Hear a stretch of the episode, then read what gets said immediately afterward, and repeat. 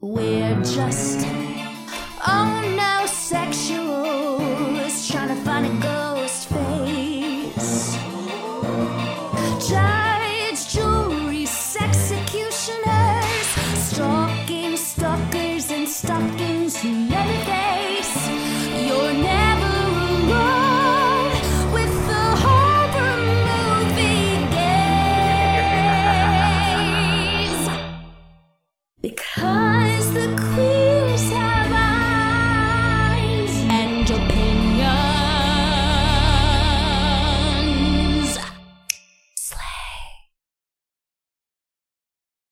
Good morning.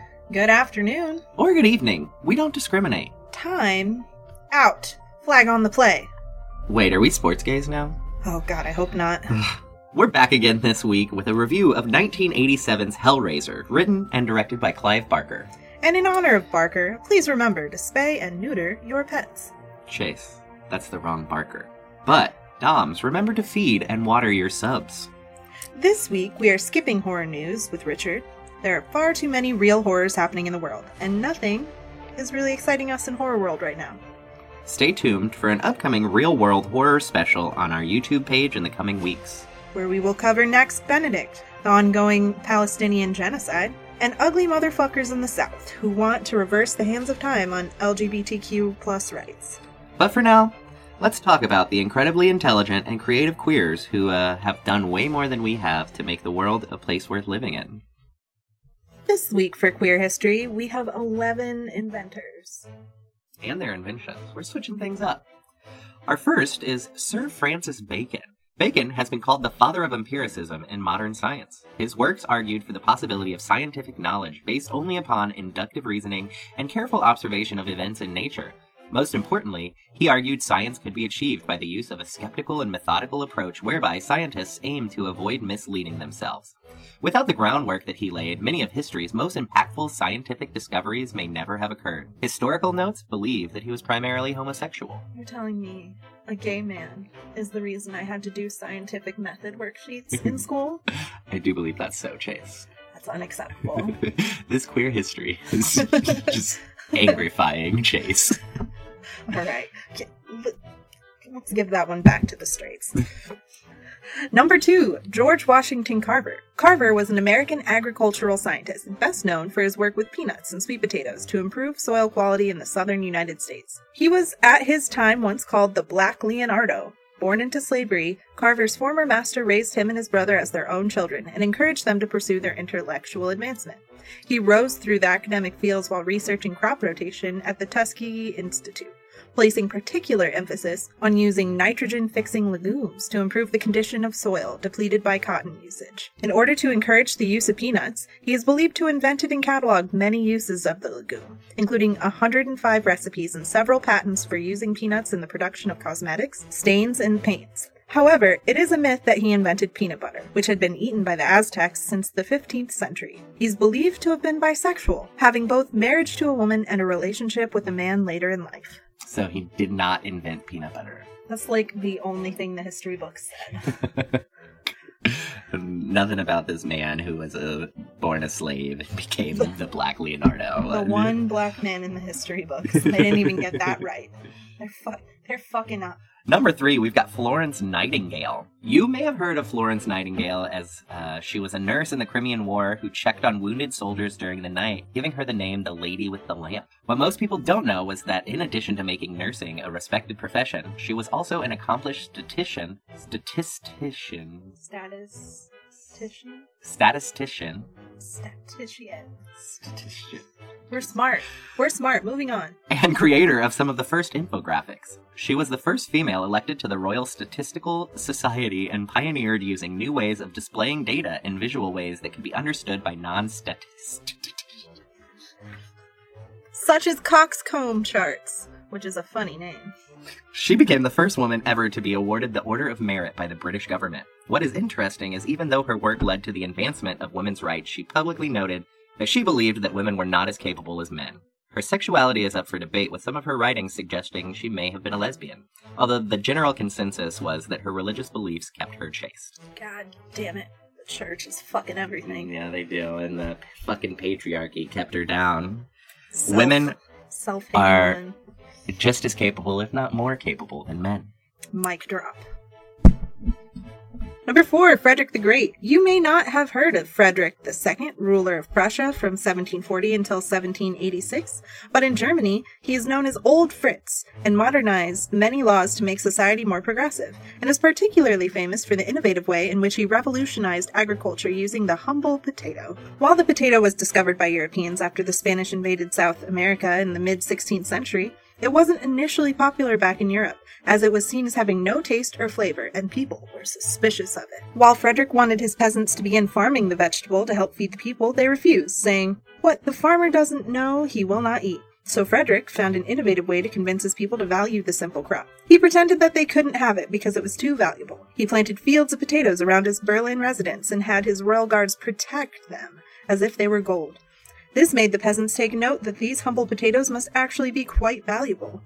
What they didn't know is that Frederick had instructed his guards not to protect the potatoes very well, and sometimes even pretend to be asleep, allowing the peasants to successfully steal some of the crop, try it, and plant it in their own fields. This helped spread the vegetable and give it the respect it now enjoys. To this day, if you visit Old Fritz's grave near Berlin, you will often see people putting a potato on his gravestone. Historical accounts believe he was homosexual, which enraged his family and society at the time.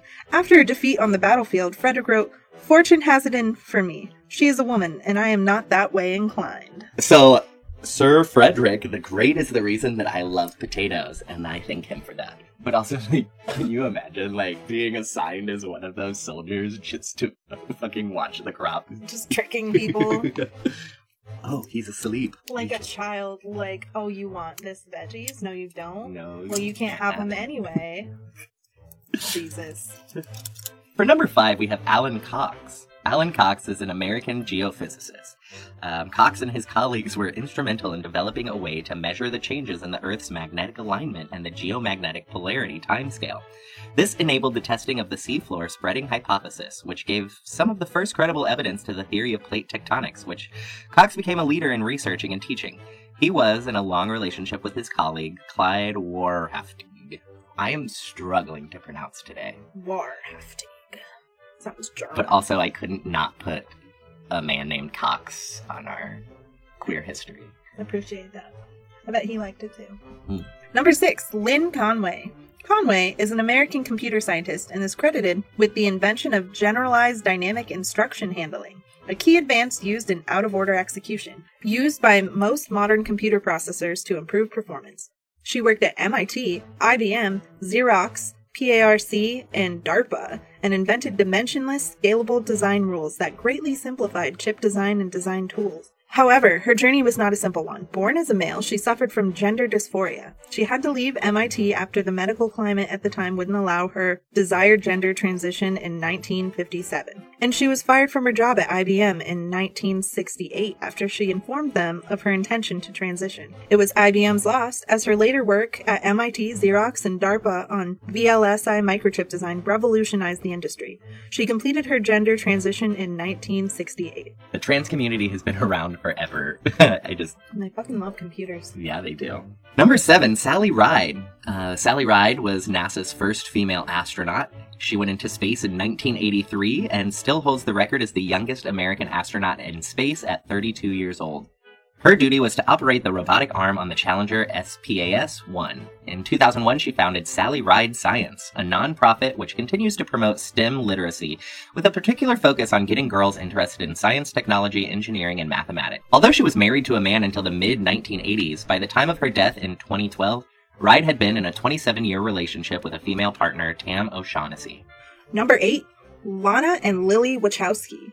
The Matrix was directed by the Wachowski sisters, Lana and Lily, and was one of the most innovative films ever made. In addition to introducing the world to a beautiful mix of sci fi and philosophy, some of the special effects for the film required the directors to invent completely new filmmaking techniques. The most famous of these is probably the multi camera setup used for the groundbreaking bullet time 360 slow motion effects. However, both sisters were in reality transgender, even though initially they did not acknowledge this publicly. Lana eventually transitioned in 2008 and was the first major Hollywood director to come out as transgender. Eight years later, in 2016, Lily then also came out as transgender before transitioning. I have all my entire life basically have heard about the Matrix and everybody's love for the Matrix, but I had no idea that it was directed by a set of trans sisters. Why is that something I don't know? I don't know. I've been on Tumblr a long time, so I knew it was a transgender allegory for like, I don't know, since like 2010. But I feel like most people don't know that. I'm gonna ask my brother if he knows that. Film bros, you know? Film bros fuck everything up. That's true. They don't want to talk about it. No, they want to pretend that it's not happening, but it's happening all around you. And it's explicit. You're just being an idiot with your hand in your pants and your head in the sand. Number nine, we got Peter Thiel. Co-founder of Confinity in 1998, which started PayPal in 1999, Thiel is often referred to as the dawn of the PayPal mafia. A group of former PayPal employees and founders who have since founded and developed additional technology companies such as Tesla Motors, LinkedIn, Palantir Technologies, SpaceX, YouTube, Yelp, and Yammer. Thiel himself was also the first outside investor in Facebook and provides millions of dollars into forward looking research technologies through the Thiel Foundation and Thiel Fellowship. While now openly gay and married to his longtime partner, Thiel was furious at being outed in a 2007 article by Gawker Media. This resulted in him bankrolling a lawsuit involving Hulk Hogan to successfully bankrupt Gawker. Baller. Hell yeah. Baller. Fuck you, Gawker. But also, this man is the reason that we have Facebook. Like. He was the a first flex? outside backer. Is that a flex anymore? They're pretty Not really, I don't know. Everything he's touched has turned to shit. That's true. So let's move along to number 10. Number 10, Leonardo da Vinci.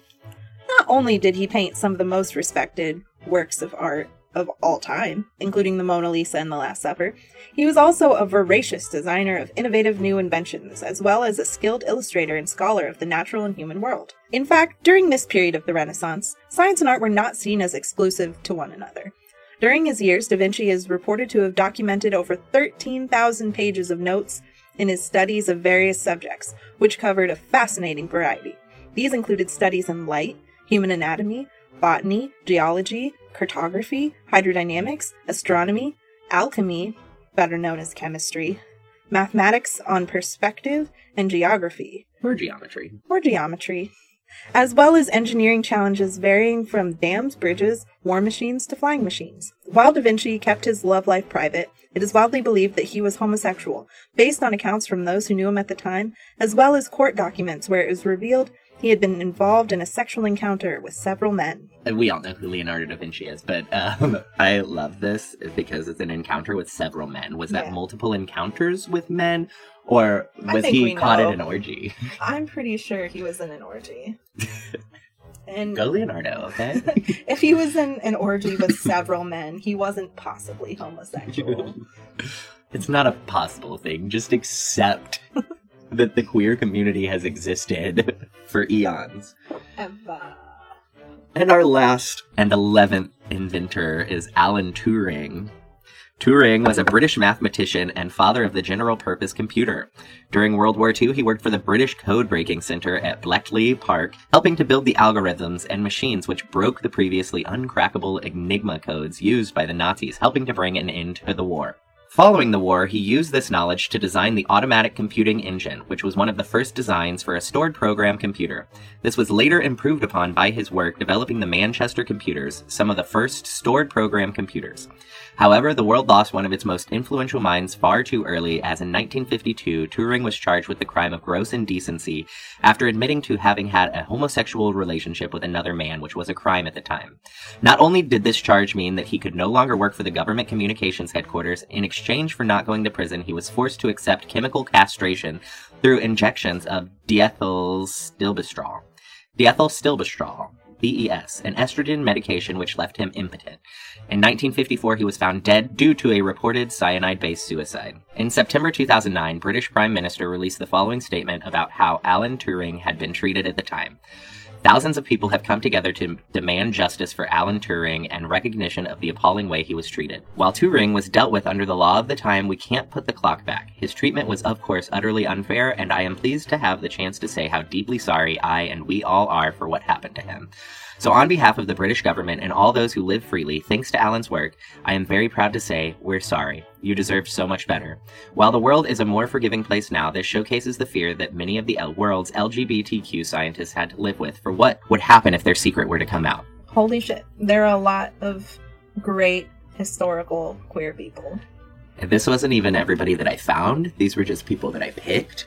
Um, and that doesn't include, like, any of the current queer inventors who are working in fields right now. We exist, We exist. We've always existed. and there are more of us out there than you know. And they make your favorite movies, so fuck you. All right, Chase, shall we move right along into our queer icon? I suppose. Now let's talk about our queer icon. And who is that, Richard? Why don't you tell the people who our queer icon is?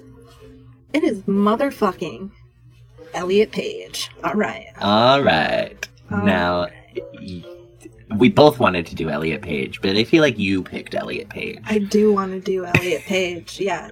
Um, what were we talking about? Elliot Page. Oh, yeah, Elliot Page, if you're listening, Chase Chase has some words for you. Not as hot as Mae Martin. I'll give you that. But God, Elliot, I have so much enthusiasm. Anyway, let's go. We've got 11 reasons why Elliot Page is a queer icon. Number one. Canadian actor Elliot Page is the first openly trans person whose TV character on the Umbrella Academy transitioned in parallel with their real life.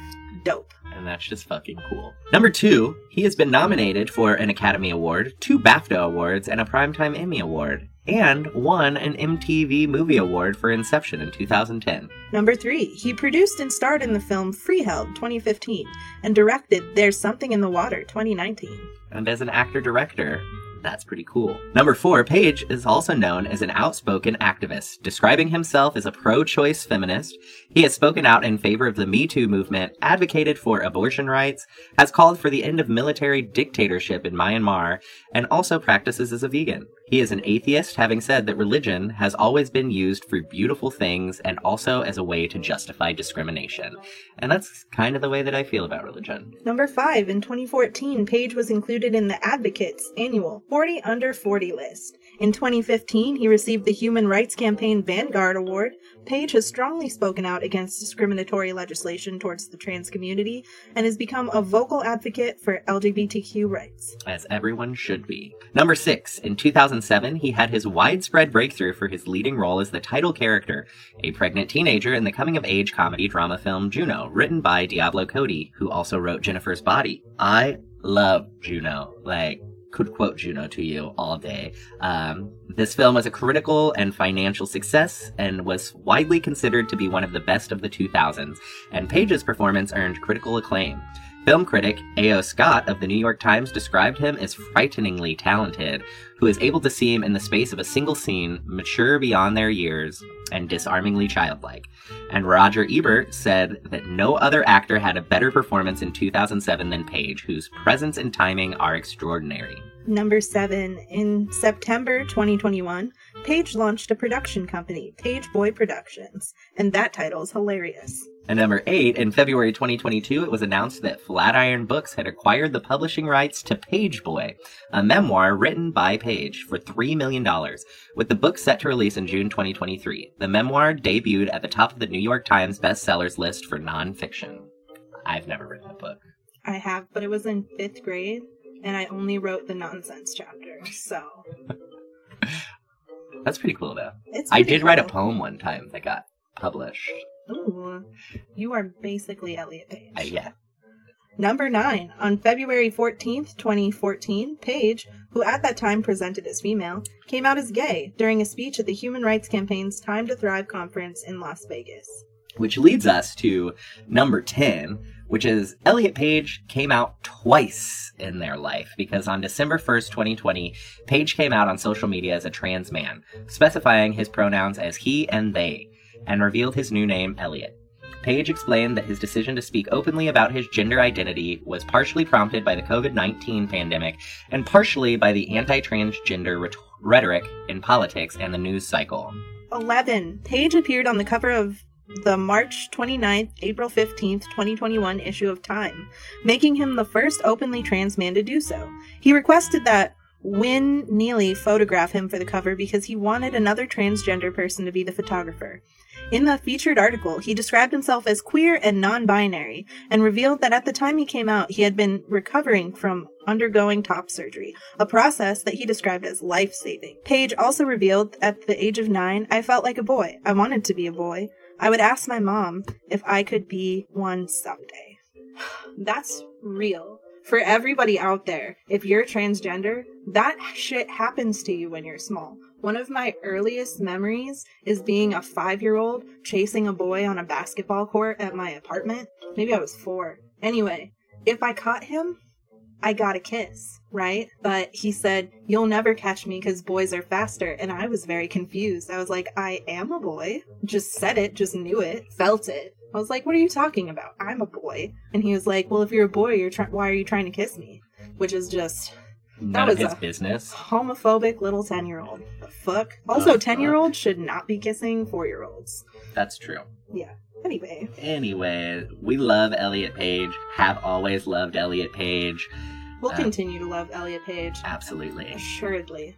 And honestly, I hope you feel like Elliot Page is an icon. Because Yeah. we do. You better. Or else. Or else. Or else. we'll tear your soul apart.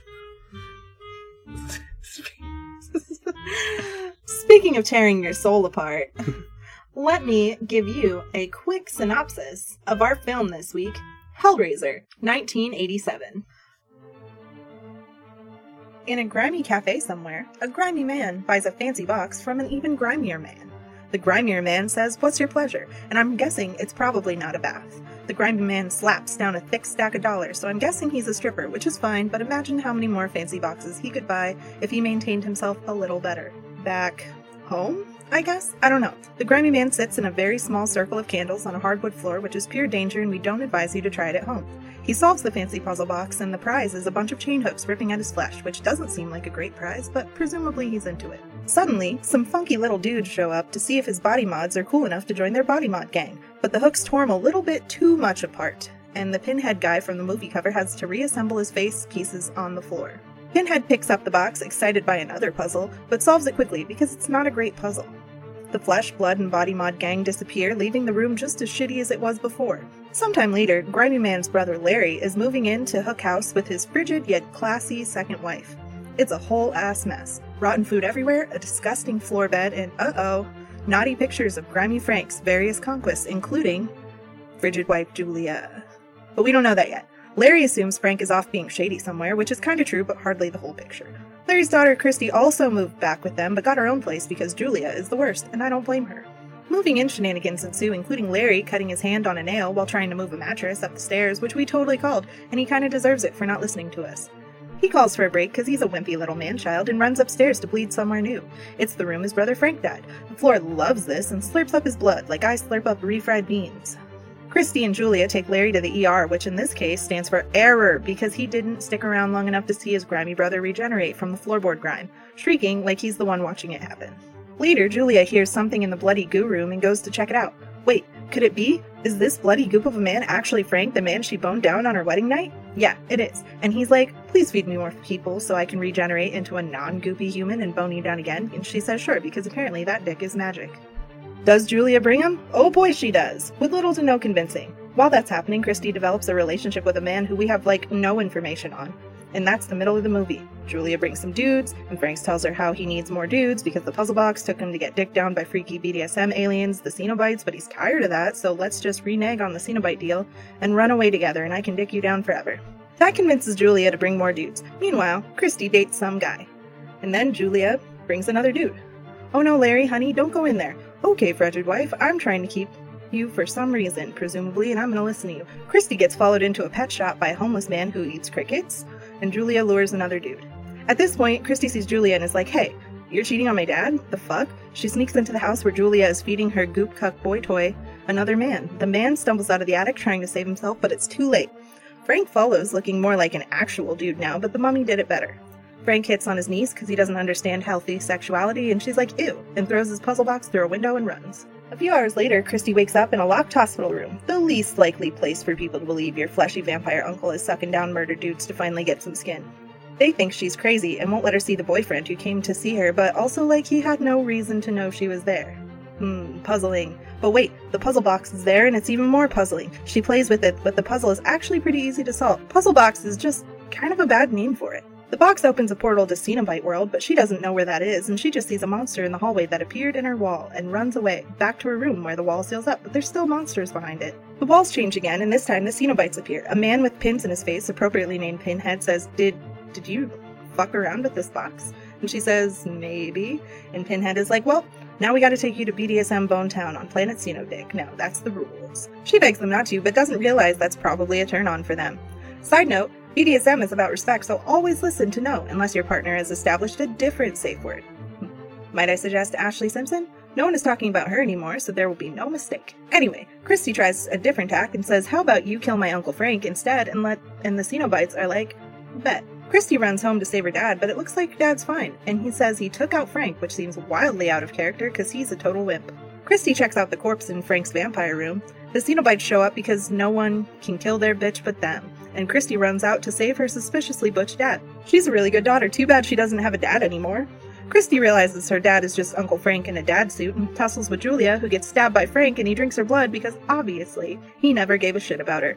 And that's why you don't simp for a monster, folks. Christy runs to the attic, which is not a good move because where do you go from there? The roof? Bad strategy. Frank and Dad follows her and is like, hey baby, I just want to fuck. Sorry about your dad, but he was already dead inside, which is probably true because he couldn't even tell his wife was cheating on him and also very casually into murder. The Cenobites reappear and are like, okay, so you are Frank. You're coming with us, and they hook him to shit. Christy runs an appropriate direction this time, and the Cenobites come after her because they're greedy. Christy grabs the puzzle box from Julia's corpse, but it only causes more monsters to appear.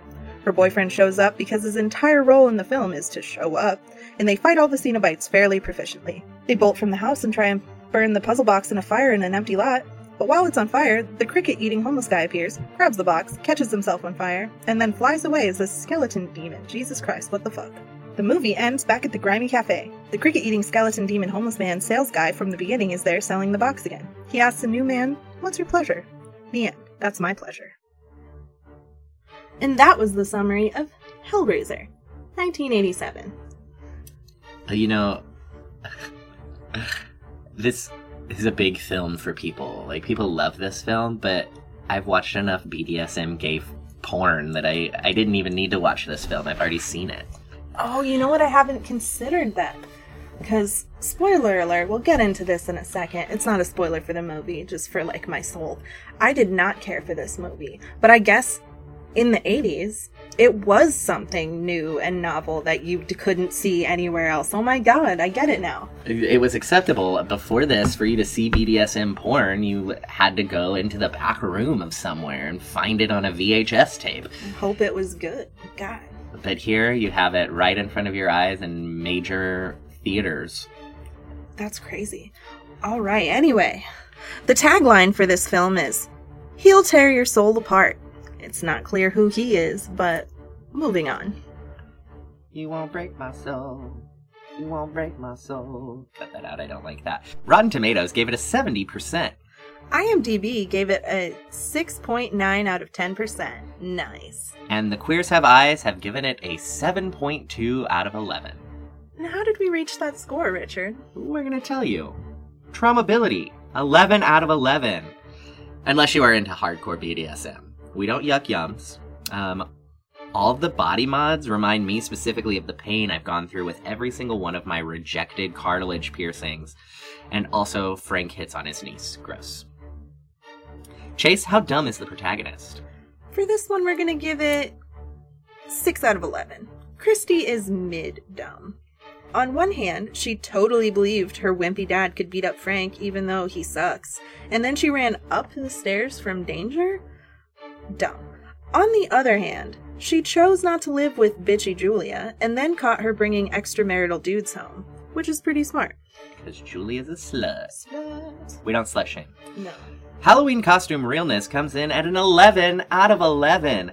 Oh my god. The world of the Cenobites, mwah, it's an incredible avenue for you to explore. Just leather and extreme body mutilation. Holy shit. Work on your FX makeup, um, and you can get as creative as you want. Richard, did they even go to Juilliard? I've given this a 2 out of 11. Um, this, the acting is bad. Um, I truly believe that Larry and Julia were in a loveless marriage and um, that Christy hated her stepmom. But outside of that, the acting, it, it just let me down. Daddy, is that you? For this one, we've given it a 9 out of 11. We were going to give him a lower score, but he insisted we call him Daddy. Frank is sexy, and the lengths that Julia will go to for him and the dick down he gave her on her wedding night lets me know that that man knows his way around a G spot. Stream and Cream, 11 out of 11. A queer film about BDSM with no clear plot? Sign me up. I'll grab the handcuffs and the flogger. Jump scares! For this one, we gave a 1 out of 11. A bloody corpse does fall on Christy in the closet, but I'm not really scared, are you? Can I make this with an iPhone? 8 out of 11. Can I film 30 low quality shots in an abandoned house? Yes. Do I have uh, friends who can make those sick special effects and those amazing costumes? Maybe not, but I really think so. Yeah, I think we can pull it together. Ghost Face. This one we gave a 4 out of 11. The movie starts and ends with the only O face you need Frank being torn to pieces with hooks like a fish's nightmare. Scream Queens, 5 out of 11. There was a lot of screaming from Frank Larry, and quite a few from Christy as well. It was okay. Which leaves us with the Queers Have Eyes custom category, which we've given 11 out of 11. 11. 11 out of 11. 1. Frank is an adult who plays with puzzles. Gay. 2. Larry can't tell his wife doesn't love him. Gay. 3. Frank only drinks the blood of men. Gay. 4. Christy hates her stepmom. Gay. 5. Cenobites have a lot of piercings. Gay. 6. Frank willingly joins a sex cult. Gay. 7. Christy is scared of the sex cult. Gay. 8. Christy hides in the closet. Gay. 9. Christy runs away from the giant dick monster. Gay. 10. Frank's inside of Larry. Gay. 11. Julia is a slut. Gay. Which brings us to 11 out of 11 gay. 11 out of 11 gay. You know, this is the first real queer coded horror film that we've watched so far on the podcast, and I think it was the hardest for us to create gay moments for. Yeah, it would. Well, we, we're normally grasping at straws, but I didn't want to put the actual gay things in the list because it's not in the spirit of this rating. no. So we had to get creative. Yeah. Also, weirdly, I did not like this movie. Um, even though it was the first queer one, it, it was just like, eh, was no story for me. Richard liked it though. I did enjoy the film. I, but like I said, I've already seen this porn a million times. I've been watching this since I was 12 years old. This is just high budget porn. Ooh, low budget now, but Low, bu- well, yeah. I don't know. I liked the homeless guy following Christy around eating the crickets. That was What? pretty good horror for me. what was that? I he's the he's the guy just from the from the cafe. He's From the, beginning, yeah. He's the guy from the beginning, and also a demon dragon skeleton. I don't know, but he was just hungry, I guess. I could see. We don't know where that cafe was in the beginning. It could be somewhere where they eat crickets, and he was it's like, a "Oh, delicacy. And then he's food." like, "These crickets are only three cents a pound. I'll take them." "That's pretty. Su- Maybe we should start eating crickets. Food's getting expensive out Ooh. there." Whatever it takes to survive. Now, I I would have really, really loved to get more into the world of the Cenobites. To get more from them, because I think their scream scream. I think their screen time total is like ten minutes of the film, and then it's the annoying cast. I'm pretty sure it's less. I think it's less than 10 minutes. It was small, but I'm also fairly certain the second one goes like to their world. We should have started with the second one. We should have started with any other movie, honestly. no, I think this film did everything it was meant to do. It opened so many people up to the world of BDSM, and they're like, you know what? I do want you to put hooks in my body. That's pretty and cool. now here you are with a lip ring, and I have a nose ring. Thanks, Clive Barker. I have 16 holes in my body. That's none of my business. all Clive. it's all Clive Barker's fault. So, since there's not too much to say about this movie, because like the special effects were amazing, the practical cool. effects, fantastic. Um, the story was nothing. The acting was eh. But for a little bit of color, there was another disagreement Richard and I had, and Richard thinks Christy looks a lot like Winona Ryder. I I do. They have like they would be called for the same roles. They have the same face, similar eyes. It I just don't know because Winona Ryder makes me feel like I'm in love every second I'm looking at her face, and Christy was just okay, but is that because girl. of your memories with Winona Ryder and every movie that Winona Ryder's been in that you've watched, Beetlejuice, The Heathers? Is it that and that's your connection with Winona Ryder? Because I looked at Christy and I knew it wasn't Winona Ryder, but I was like, damn, Winona Ryder's father has some explaining to do. Oh yeah. All right, we're breaking it down on the Queers Have Eyes podcast. Winona Ryder's father, you are up for questioning. but there is pro- there is maybe a timeline where you're in love with Ashley Lawrence. there could be a timeline where you are in love with Ashley Lawrence in the way that you are in love with Winona Ryder instead. She just got all of Winona's movies. Yeah. Yeah, maybe. I guess. I haven't actually looked at the dates, but you're telling me that that doesn't look like Winona Ryder to you. No, you know why? It's the bottom lip. I'm not saying that everything about them is the exact same. They're not twins. They're not twins, but they're not. all right, here, side by side. You guys can't see this, but we can see it. I see your point. They are in the same vein of They are actresses. The same and- genre of pretty symmetrical brunette. I will give you that. Look, maybe the problem is that Ashley Lawrence is five years older than Winona Ryder. Maybe Oh. that's She was just too early. yeah, she missed her mark. That's possible. But consider this counterpoint Christian Slater and the Heathers. Yes, I want to fuck Christian Slater and the Heathers. Thank you. Okay, I, same. I just had to bring it back together, you know? I think it's time for us to wrap this mother up.